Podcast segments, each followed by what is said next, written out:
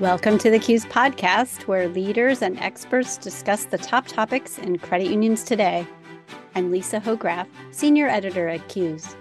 In this episode, we explore the implications of research showing that newly promoted employees are more likely to leave your organization and what you can do to mitigate their flight risk. Returning to the show as our guest is CUES' own VP of Consulting, Lesley Sears, who heads up our CUES consulting offerings. Lesley starts by talking about the research that shows that newly promoted employees may pose a bigger flight risk, and then quickly gets down to business about what your credit union can do to mitigate this risk. Spoiler alert, it all boils down to culture. Lesley's not only an expert on people strategy and culture, but also one of the most approachable talent development experts around. If you have a question after listening, please feel free to reach out to her at lesley at cues.org. That's L E S L E Y at cues.org. So let's get started. Welcome to the show, Lesley. Thank you, Lisa. I am excited to be here. We have lots of good stuff to talk about today. Oh, we always do. And today I'm excited to talk with you about mitigating the flight risk of recently promoted staff.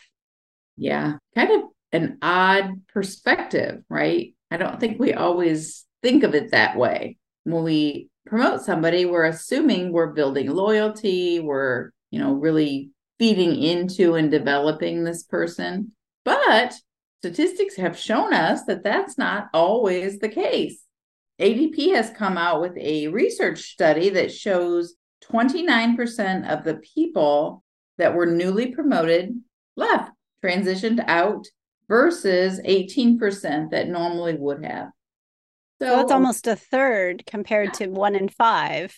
Right? Yeah. Wow. And so, Lesley, why are newly promoted staff so much more likely to leave an organization?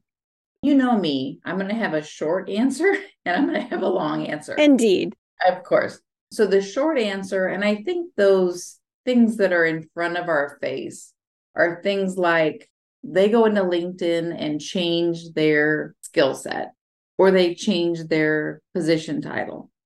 Recruiters are searching that all the time. So it may be that they get approached for a new position. That's one option. The other one is they now have a newfound confidence in this new position and within the sign that they're doing such a good job. So they may go out and look around for a different position. But within my culture world, I think that much of the, I don't know, risk mitigation that CUES Consulting can help credit unions take to prevent some of this.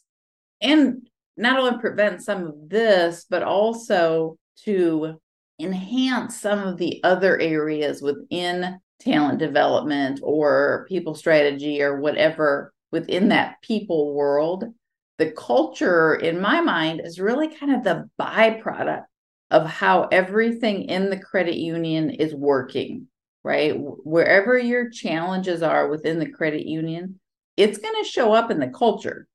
So address the culture, and thereby you can address a lot of your challenges in the credit union itself. So I think often engagement and retention and a lot of those big goals that credit unions set for themselves are maybe a bad culture, a bad climate, a not very engaging climate that these individuals are working within. So, in another podcast, you and I talked about the key elements or components of climate. Are there some specific ones that you would say might make someone more likely to leave after getting promoted? You know what? They all work so intricately together that it would be really hard to pull some out. I mean, you think, look at things like trust. And if you're working in a climate or an environment where you trust the people around you, you're likely going to want to stay there, right? If you don't trust the people, you're looking, you're looking around. So things like that, innovation, if you can use your creativity and identify the purpose behind why you're doing what you're doing, you're likely to stay there. You're fulfilling things within you. So it would be hard to really pick one out. I can tell you one that I would say would lead to this, and that's conflict. Where there's a ton of conflict, you're not going to want to stay there. Mm-hmm. Recently promoted or not, that that organization probably has a fair bit of turnover, right? Absolutely, 100%. So, yes, I think a lot of people want easy answers in the people world. And unfortunately, there just aren't. They really kind of build off of one another. And many of them are affected by something else in kind of in that bigger picture. And so, why is it so important for a credit union to care if their recently promoted employees might choose to leave?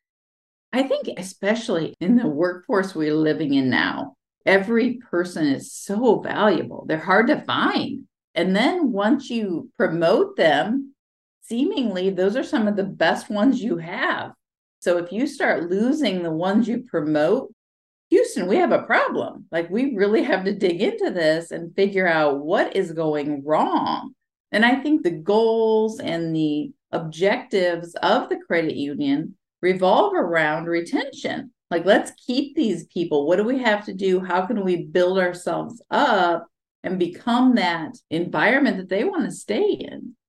So, it sounds to me like working on culture would be the way for a credit union to make an environment that recently promoted employees would want to stay in. So, great, I have this new role. I'm going to have a chance to learn, I'm going to have a chance to innovate, engage. I have a lot of trust with the people around me. So, this is a great place. I have this new opportunity. I'm going to keep going. Talk to me a little bit about how CUES Consulting would approach working with a credit union to work on its culture. We really we talked about the dimensions. So we have an assessment that specifically measures those nine different dimensions. So we would come in and start walking through that and really we start working with somebody and want to dig into their goals. Like what are your objectives? What are you hoping to achieve? But during that journey, one of the first foundational, and actually it's in our system, it is considered kind of the foundation of where we start is assessing that culture. And then from that assessment data, and we do both quantitative. So we have about 60 questions that are kind of a self rated, ask different questions about the culture. And then there's a number of them that are text that are kind of a free reign qualitative type questions. And we can gain so much information from both of those types. So we gather all that data up. And then it's interesting because from that, you start looking at the future development plans to help strengthen some of the weak areas. And it kind of just spells itself out. It's amazing how easy it is to consider development and what can actually strengthen this credit union based on the data that we receive from that. Yeah, we keep referencing about the nine dimensions of culture. I will put in the show notes for our listeners the link to that previous podcast in case you would like a little bit more about that specifically. So, working on culture seems like a pretty big project, but I'm curious could a credit union work with CUES Consulting just on culture? It doesn't sound like it's giving it enough justice. Or is would it typically be part of a larger engagement? Looking at can we work with a credit union on just the retention, right? If we separate out just the retention issue, probably not, because it really does stem from the baseline, the root cause of retention or lack of retention is where we're going to want to focus, which is kind of one of those misnomers when you think about consulting. You think you come in with a challenge, a particular challenge, and let's work on this. But what we find is that the challenge is a byproduct. Like you're seeing this challenge because of a much deeper rooted problem. And that's where we want to go and kind of dig that out and start developing to that deeper problem. And that fixes everything else higher up within the organization. Yeah, I was going to ask you, would you say that working on your culture will solve a whole bunch of other problems? Yeah, absolutely, for sure. just because often when we get the data back from the climate assessment, many people are shocked. Like they never really looked at it that way before. So, as we identify those things, again, kind of that development plan begins to write itself. It begins to kind of lay itself out. So, as we work through those issues, yeah, you can see a major shift in what the climate is like, and then thereby what the attrition looks like, what the sales looks like. I mean, there's depending on what we're addressing specifically, it can remedy and begin to shift a lot of areas within the credit union. So, Lesley, would you give us a few examples? I'd like some examples of specific results that a credit union could get if it does a climate assessment. And then also, would you give us a couple of examples of problems that get solved when a credit union improves its culture, besides what we're talking about today, which is that newly promoted employees might be more likely to stay? Absolutely. I'm working with a credit union right now that they completed their assessment. We've had the results back. We've gone through it with leadership, we've gone through it with management, and we recognize that within the data, they had very high conflict mark. Their data that came back on the conflict was really extraordinarily high. And their trust was really, really low. I guess you could see those correlating, right? Yes, absolutely. No doubt about it. So when we came back to them with development ideas and really kind of brainstorming, what are we going to do to correct both of those at the same time? We came back with team building. They had really no team. The team had eroded over the course of time that these dimensions have been broken. So we're really, again, kind of in that foundational piece of let's build the team first. And then from that, we can really work on some of the other development pieces, skills, or whatever. And the interesting part is the climate already has started to change. You're not having some of those nasty emails going back and forth or some of the conflict in the office space. And interestingly enough, kind of touching on the second part of your question, the members are seeing it, right? I mean, ultimately, when we talk about development with credit unions, the goal at the end of the day is always the members. No matter what development we're focusing on or what dimension of the climate we're working on, the end of the day, we really want a better service for the member, or we want a better climate for the member, or an environment that they're walking into that is more friendly. So, as much as I'm a culture climate person, everything ultimately boils down to what can we do? What can we offer for the member that's better? That's wonderful, Lesley. I love the idea that working on your what you might think of as your internal climate could have such an effect on the membership that the credit union is trying to serve. Tell me too a couple of examples in addition to keeping people that have been recently promoted that would be benefits of doing a climate assessment and working on your climate. I'm not a big stat person, but I'm going to throw a stat out on this one. There have been studies that show that organizations that manage their climate, that manage their culture, are 780% more profitable. Wow, that's crazy. 780% more profitable just by managing the climate because the climate controls everything. Mm-hmm. So it's an exponential increase because we're fixing a lot when we dig into the climate and manage it well.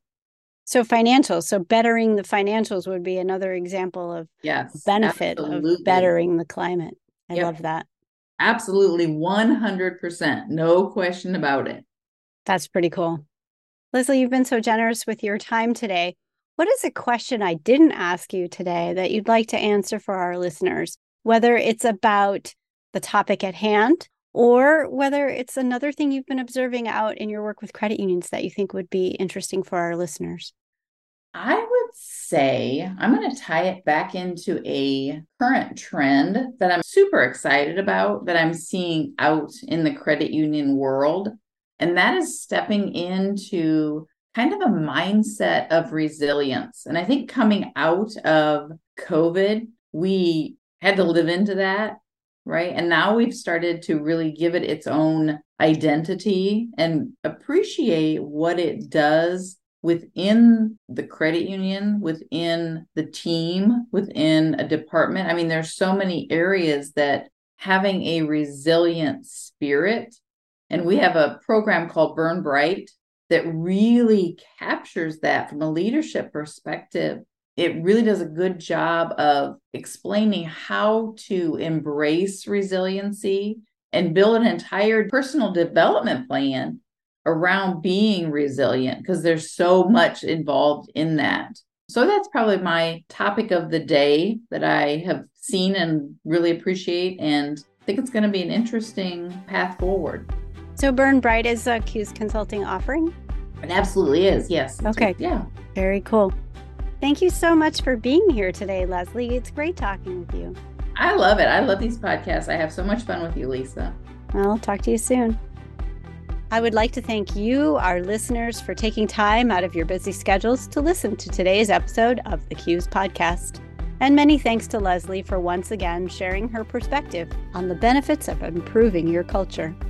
Learn more about CUES Consulting, which Lesley champions, at cues.org slash CUES Consulting. Find a full transcript of this episode at cumanagement.com slash podcast 155. You can also find more great credit union specific content at cumanagement.com. Thanks again for listening today. CUES is an international credit union association that champions and delivers effective talent development solutions for executives, staff, and boards to drive organizational success.